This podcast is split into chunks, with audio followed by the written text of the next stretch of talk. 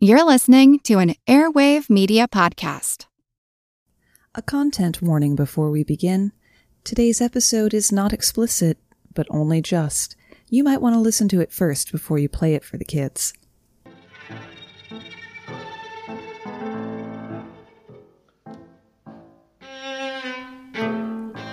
In 1984, while preparing for a scheduled radio address from his vacation home in California, President Ronald Reagan announced My fellow Americans, I'm pleased to tell you today that I've signed legislation that will outlaw Russia forever. We begin bombing in five minutes. It didn't go out over the air, but someone had it on tape and slipped it out to the world.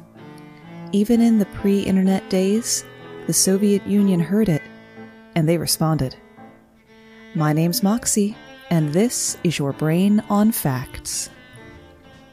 Another day is here, and you're ready for it. What to wear? Check. Breakfast, lunch, and dinner? Check. Planning for what's next and how to save for it?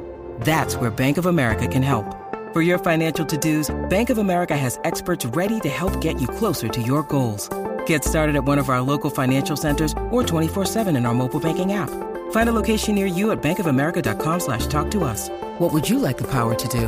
Mobile banking requires downloading the app and is only available for select devices. Message and data rates may apply. Bank of America and a member FDIC. We're staying slightly off format again this week. I'm still dealing with some health issues, though the recent surgery went textbook apparently. And then the other day, because I was feeling okay, I overdid it in the yard and re injured my back. So, to break up my workload into smaller pieces, rather than doing one long deep dive into a single topic, we're going to get smaller topics, presenting what may or may not be the first in a sporadic series Mishmash Mashup. And it's pronounced Mishmash because it's Yiddish. Like Groucho Marx sternly told a congressman on the campaign trail when he was a guest on Groucho's show You Bet Your Life, you'll never get the vote in the Bronx if you go around saying things like mishmash. So let's start this mental appetizer platter with great moments in forgetting your mic was on. Arguably, the best example is Reagan's joking threat against our heavily armed Cold War adversaries. He was making a joke during a sound check so the engineers could test the levels on his mic. None of the sources I looked at identified the leaker, but 5 will get you 10, it was one of those guys. The clip took about two months to make its way around the world. A coded message was sent out from the eastern Russian city of Vladivostok, saying, in part, we now embark on military action against the U.S. forces. A special command unit in Ussuriysk went on high alert. U.S. and Japanese intelligence intercepted and cracked the message almost immediately, and Japanese forces raised their readiness status. Russian naval vessels in the Pacific that received the order were understandably confused and tried to confirm with Vladivostok. U.S. intelligence urgently looked for signs of an incipient Soviet attack. Thankfully, they found none. The Soviet alert was canceled just 30 minutes after it was issued.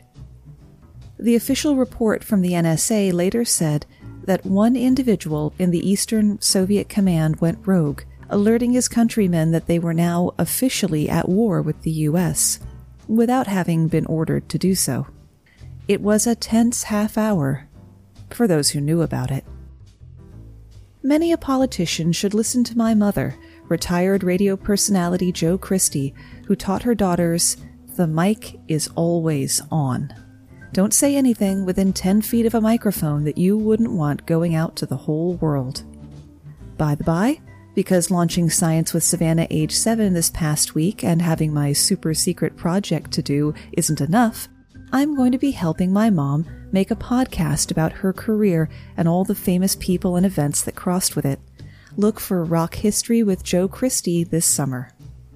After a campaign rally in 2000, George W. Bush took some heat for leaning over to Dick Cheney and saying, There's Adam Clymer, Major League a hole from the New York Times.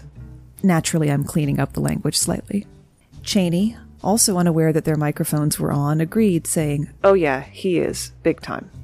When pressed later for an answer about it, Bush replied, I regret that a private comment I made to the vice presidential candidate made it to the public airwaves. Which is not an apology, But it was honest. And let's face it, if you think someone's an a hole, you think they're an a hole. When you consider the faux pas of Jesse Jackson, you have a few to choose from. In 2008, he made a comment about Barack Obama he would describe in his official apology as crude and hurtful that Barack, he's talking down to black people, telling N words how to behave, and that he wanted to cut Obama's nuts off for it. It was apparently such a low class statement, even Fox News refused to run the clip. Or you might think back to 1984 when Jackson told a reporter, which is basically a microphone that you have to feed, that New York City was Hymie Town, Hymie being an anti Semitic slur. A storm of protest erupted. Jackson at first denied the remarks. Then he doubled down and accused the Jews of conspiring to defeat him. Jackson ally, Nation of Islam leader Louis Farrakhan, himself an aggressive and vocal anti Semite, made the situation worse by threatening that reporter on the radio and issuing a public threat to Jews if Jackson ever came to any kind of harm.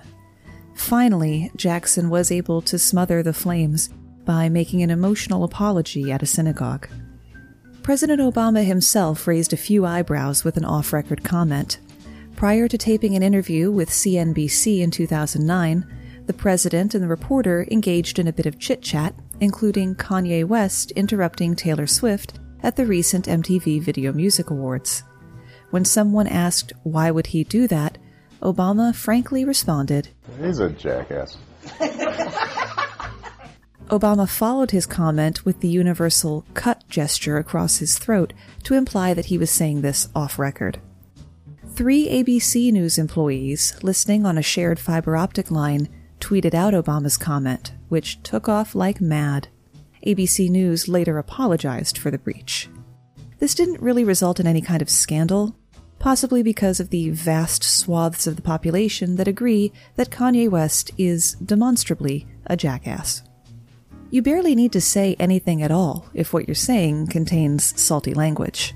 The list of politicians dropping F bombs on the mic includes, but is not limited to, Beto O'Rourke, Lindsey Graham, Joe Biden, John Kerry, Dick Cheney, Bill Clinton, Hillary Clinton, John McCain, Eliot Spitzer, that bastion of good taste, and Lyndon Johnson.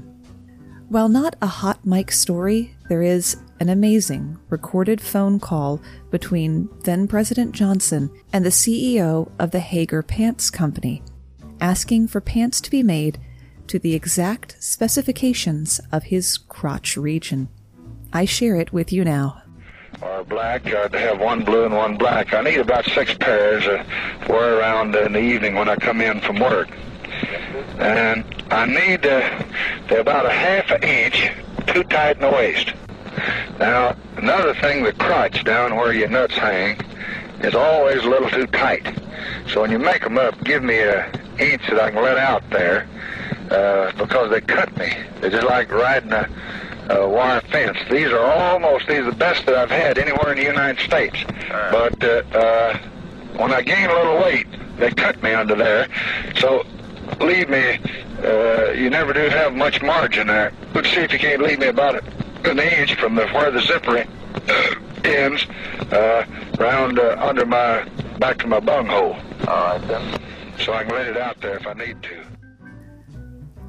Leaving the States, while France and Great Britain awaited the decision on which country would host the 2012 Olympics in 2005, France's President Jacques Chirac thought he was having a private chat with Vladimir Putin and German Chancellor Gerhard Schroeder, in which he said, The only thing they've ever done for European agriculture is mad cow disease. You cannot trust people who have such bad cuisine. In the end, London had the last laugh. No word on if his comments played a role in the decision with the International Olympic Committee. There was a lot of coverage of Queen Elizabeth calling a Chinese delegation rude, which seems super mild after the rest of this list. But what's interesting is the reason the mic even picked up her sotto voce comment. It was because she was holding a plastic umbrella. It bounced the sound back to the mic. If it had been a regular fabric kind of umbrella, her comment wouldn't have been recorded at all. Superfan and Patreon supporter Michael K. sent us some lovely feedback about the first episode of Science with Savannah, age 7, and we quickly went from talking about my cute little co host to TV tropes involving siblings, principally what is known in scholarly circles as Chuck Cunningham syndrome. The Cunningham family on Happy Days originally had three children Marion, Richie, and Chuck. That was apparently too many children for the writers to make good use of. Chuck had few lines and almost no character development. This only got worse as the Fonz quickly became the focus of the show. Then, one day, Chuck took his basketball upstairs and was never seen again. The other characters said he went to college, which sounds a lot like saying your elderly dog went to live on a farm. A similar fate befell the youngest child on Family Matters. In the show's fourth season, the Winslow's daughter Judy is seen walking upstairs, but never comes back down. She's never even mentioned again. Cause of death? Steve Urkel, who was only supposed to appear in one episode, but soon became the main character of the show. Bonus fact both Happy Days and Family Matters were spin offs of Love American Style and Perfect Strangers, respectively. In the fifth episode of that 70s show, Donna's sister Tina is introduced, then promptly vanishes from the face of the earth. Later in the series, Donna is referred to as being an only child. Tina's disappearance is addressed at the end of a season 2 episode when an overly dramatic narrator reads off a bunch of questions like Will Donna and Eric ever consummate their relationship? The last question is And whatever happened to Midge's other daughter, Tina? Find out next time on That 70s Show. That was the last time Tina was ever mentioned. This approach is called lamp shading, when writers acknowledge something's gone pear shaped and then immediately move on. Their way of saying, yeah, we just realized it too, but what you gonna do? Speaking of the 70s, a character on MASH was removed for spreading the comedy too thin. An African American neurosurgeon called, I kid you not, Dr. Oliver Spearchucker Jones. Though he appeared in the original novel and the movie, Jones was only in the first six episodes before simply disappearing. Though his empty cot was left in the tent affectionately known as the swamp for some time afterwards. Fans theorized his removal could have been because the network slowly realized having a character with a racial slur for a name, even if he likes it and has backstory to support it, might not have been a good idea. Another theory is that the producers found out the U.S. Army had no African American surgeons in the Korean conflict, at least not in the MASH units. This was corroborated in the mid 90s when producer writer Larry Gelbart took questions in the alt.tv.mash newsgroup. Ah, newsgroups, when you finally graduated beyond your local BBS. Some of you have absolutely no idea what I'm talking about. I accept that. Any hoozle, Gelbart said, Extensive research indicated there were no black surgeons in MASH units in Korea. We were not interested in empty tokenism. We also had to cut down on the number of characters in the series for budgetary reasons. As it turns out, the producers were mistaken, but it took a long time for the facts to emerge. More recent research has shown there were at least two black surgeons in MASH units in Korea. For additional context, the Korean War started two years after the Army was racially integrated by order of President Harry S. Truman. I could give you bonus facts about MASH for the rest of the episode without once having to go to Google, but I'll restrain myself to just one. MASH ran for 11 years, but the active part of the Korean War only ran for three. I say active part because the armistice only paused the conflict, it didn't end it. Character disappearances from TV shows, whether they tell the audience why or not, is an extensive list, so I'll include a link in the show notes.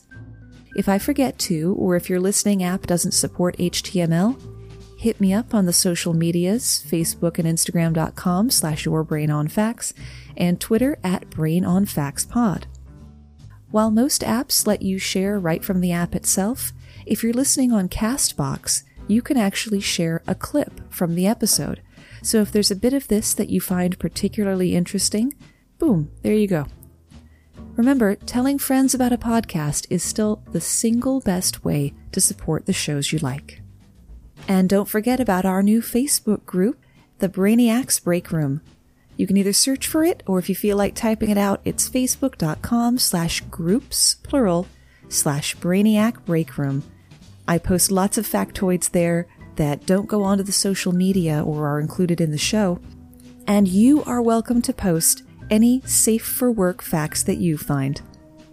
I will probably do a Discord server later because, you know, a lot of us are trying to wean ourselves off of Facebook. I'm just not as familiar with the Discord UI right now.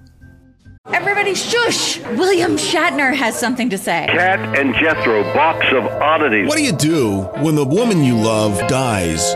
Well, of course, you dig her up and you live with her. Aww. The show examines weird things. There are plenty of old photographs from this time period of children out in the streets playing in and among the dead horse carcasses. Oh, I miss those days. Things used to be so much simpler. Kat and Jethro. Then there's the urine wheel, which sounds like a really bad game show. Thing done weird things. Kat and Jethro, box of oddities. That is really mysterious. Join Kat and Jethro Gilligan Toth for the strange, the bizarre, the unexpected as they lift the lid and cautiously peer inside the box of oddities. The Webby Award winning Box of Oddities podcast from Airwave Media.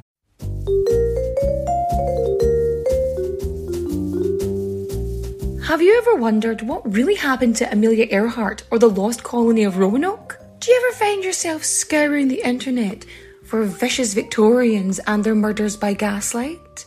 Or perhaps you're just sick and tired of women being constantly misrepresented or plain lied about throughout history? If so, join me, Katie Charlwood, history harlot and reader of books, on Who Did What Now, the history podcast that's not your history class part of the Airwave Media Network. Available on Apple Podcasts, Spotify, or wherever you listen to podcasts. Adios, au revoir, au revoir, my friends. Bye bye.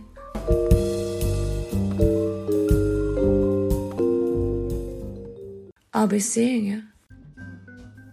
On the flip side from Chuck Cunningham, we have Cousin Oliver, a character added to a failing show to try to win the audience back. Sometimes it works, like Castiel on Supernatural or Amy and Bernadette on Big Bang Theory. Other times, not so much. The eponymous Oliver was added to the Brady Bunch in a desperate last gasp attempt to keep the show going. Kids must be easier to work into the script because they're an absolute crutch for failing shows. Family Matters, who got rid of an actual young person in season 2, brought on a cute orphan boy called 3J in season 7 because the other young people on the cast had gotten older. If one kid is a draw, two must be better, reckoned the people behind Full House, who tried to reclaim the Michelle magic by giving Uncle Jesse and Aunt Becky twins. The Cosby Show added kids like they bought them on sale. When youngest daughter Rudy hit puberty, the writers had daughter Denise get married off screen and come back with stepdaughter Olivia. Olivia, cousin Oliver. I think they knew what they were doing. Bonus fact Bill Cosby axed the actress playing Denise, Lisa Bonet, after she filmed a nude sex scene in a movie. She would go on to marry Jason Momoa, so, on the balance, Olivia wasn't enough, so eldest Cosby kid Sondra gave birth to twins, Winnie, and Nelson. They even tried adding a teenager in the form of Cousin Pam, who I have no independent memory of. Growing Pains had two Chrissy, the youngest Seaver child, and then later a homeless child played by Leonardo DiCaprio. The Fresh Prince of Bel Air got a desperate cuteness injection in season 5 with Will's cousin Nikki. All of these were too little, too late. Not having learned from the Brady Bunch's mistake, Married with Children added an abandoned boy named Seven. Not only did it not help the show, fans hated him so much that he was written out with even less explanation than when he was written in. If we were giving out awards here, top honors would have to go to the TGIF era Brady Bunch knockoff Step by Step. They had two Chuck Cunninghams. Brendan, the youngest son of the husband, was used less and less in each episode and forgotten entirely when the show changed networks. And Cody, the goofball cousin who lived in his van, was written out after the actor playing him was arrested for domestic assault. He was later cleared of all charges and made a guest appearance on one final episode. Then the show pulled a cousin Oliver with the addition of baby Lily, but they had to put their own special twist on it by having her age five years between seasons five and six. This is known as SORAS, Soap Opera Aging Syndrome, where you just make the character whatever age you need them to be, sometimes by sending them off screen for a while, but always while ignoring reality and just not talking about it. And finally, in our mishmash mashup, a sneak peek into what supporters at patreon.com slash yourbrainonfacts receive twice a month in the form of the bonus mini episodes, in addition to the cool swag and early access to the regular episodes. So we present for you now the surprisingly childish ideas that were conceived of and even attempted to fight the Nazis during World War II. Please forgive the slight drop in audio quality. I believe that this was the period of time where I was overdoing it with some of the post production effects and ruining things rather than making them better. Graffiti is a common form of artistic expression and visual protest, arguably going back to cave paintings 10,000 years ago. It's usually quick to accomplish, making it ideal for speaking out against the government and then beating a hasty retreat. With that in mind, Allied intelligence airdropped insulting stencils and paint behind enemy lines. There was at least one flaw in the plan. Paint is rarely truly permanent. The Germans simply removed the graffiti wherever they found it. So the British government channeled huge resources into developing a substance or method that would be impossible to remove, using an ammonium based paint that would etch glass. They disguised it as tubes of toothpaste and smuggled them into occupied Europe, where it was particularly popular for writing insults on the windshields of German officers' cars. Things were going swimmingly until one shipment was accidentally sent to North Africa, where no one knew about the project, and people mistook it for real toothpaste with a devastating effect on both teeth and morale. It's a staple of comic book ad pages along with sea monkeys and x ray specs, but who would actually try to use itching powder as a weapon of war? The British Special Operations Executive, as it turns out. The SOE mass produced a powder that was a powerful irritant to exposed skin and smuggled it into occupied Europe disguised as talcum powder. There, it was distributed to resistance members at laundries and clothing factories, where it could be secretly sprinkled over German uniforms. This wasn't a small scale operation. In October 1943, the SOE reported that 25,000 U boat crew uniforms had been contaminated with itching powder. This was apparently successful in getting at least one U boat to return to port, as the crew had become convinced that they were suffering from some virulent disease. Not content to stop there, the Stockholm office began filling envelopes with itching powder and sending them into the German postal system the resistance in Norway started putting the powder into condoms intended for German troops. The contaminated condoms were shipped mainly to the Trondheim area, where local hospitals soon filled up with soldiers complaining about painful irritation. There are few more classic or juvenile pranks than a stink bomb. The British also spent large resources developing a stink bomb called the S capsule that could be broken onto clothing like overcoats to create a horrible stench. The smell would cling on even after multiple cleanings, and since winter clothing was in short supply in the German army, the poor soldier would either have to freeze or walk around reeking like a garbage fire full of dead rats and Roquefort cheese. Not to be outdone, the American Office of Strategic Services launched the hilariously named Who Me program. This eventually produced a spray bottle that could be used on a German officer to produce a strong fecal smell that would humiliate him in the eyes of his men, depleting morale. Unfortunately, it turned out to be so strong that it tended to cling to everyone in the area particularly the poor guy trying to surreptitiously spray it on. Proving the military is not dissimilar enough from mean girls, fake party invitations were another weapon of choice for the SOE. In 1944, the German embassy in Stockholm had arranged for the famous actor and comedian George Alexander to give a gala one night only performance of his new comic play, with tickets available only to an exclusive few. The play would be a hilarious farce, but not in the way the embassy had hoped. The SEO produced over 3,000 fake invitations to the play and the swanky reception to be held afterwards. These were sent out to known Nazi sympathizers around the country. On the night of the gala, thousands of Nazi loving Swedes turned up in black tie, only to be told that their tickets were fake and that they wouldn't be allowed in. The performance was delayed for hours by the angry mob outside. The foolish fascists became a laughing stock around Sweden. I take back what I said earlier about stink bombs being the OG prank.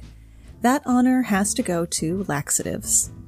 The Atlantic coast of Norway has an economy based largely on fishing. So when Norway's Nazi controlled government announced that it was requisitioning the entire sardine catch, people were understandably miffed. The resistance had a mole in local Nazi headquarters who revealed that the sardines were going to be used to feed German troops, with the best of the catch to be canned and supplied to U boat crews. The resistance sent an urgent message to their contacts in British intelligence requesting a strong laxative that would be undetectable in vegetable oil. The British sent back croton oil, an extremely powerful purgative. The Norwegians snuck into the canning factories, where the croton oil was added to the vegetable oil that the sardines were packed in. The sardines were then sent off to U boat bases across the continent. Now, painful diarrhea is bad at the best of times, but imagine having it while packed into a tiny submarine with several dozen other men all suffering the same problem. British intelligence was impressed enough by this success to start their own laxative based campaign, using a substance called carbachol, which supposedly caused diarrhea of epic proportions among 200 people with as little as one gram. As luck would have it, though, the war ended before this could be put into action. Speaking of toilets, when the OSS office in Rome realized that the enemy was experiencing a severe toilet paper shortage, they jumped all over it. The department began producing anti Nazi toilet paper, which would then be dropped into Germany or placed in the bathrooms of trains traveling from neutral Switzerland. Some of the rolls were printed with anti Nazi text, and others just had a picture of Hitler's face and the words, This side up.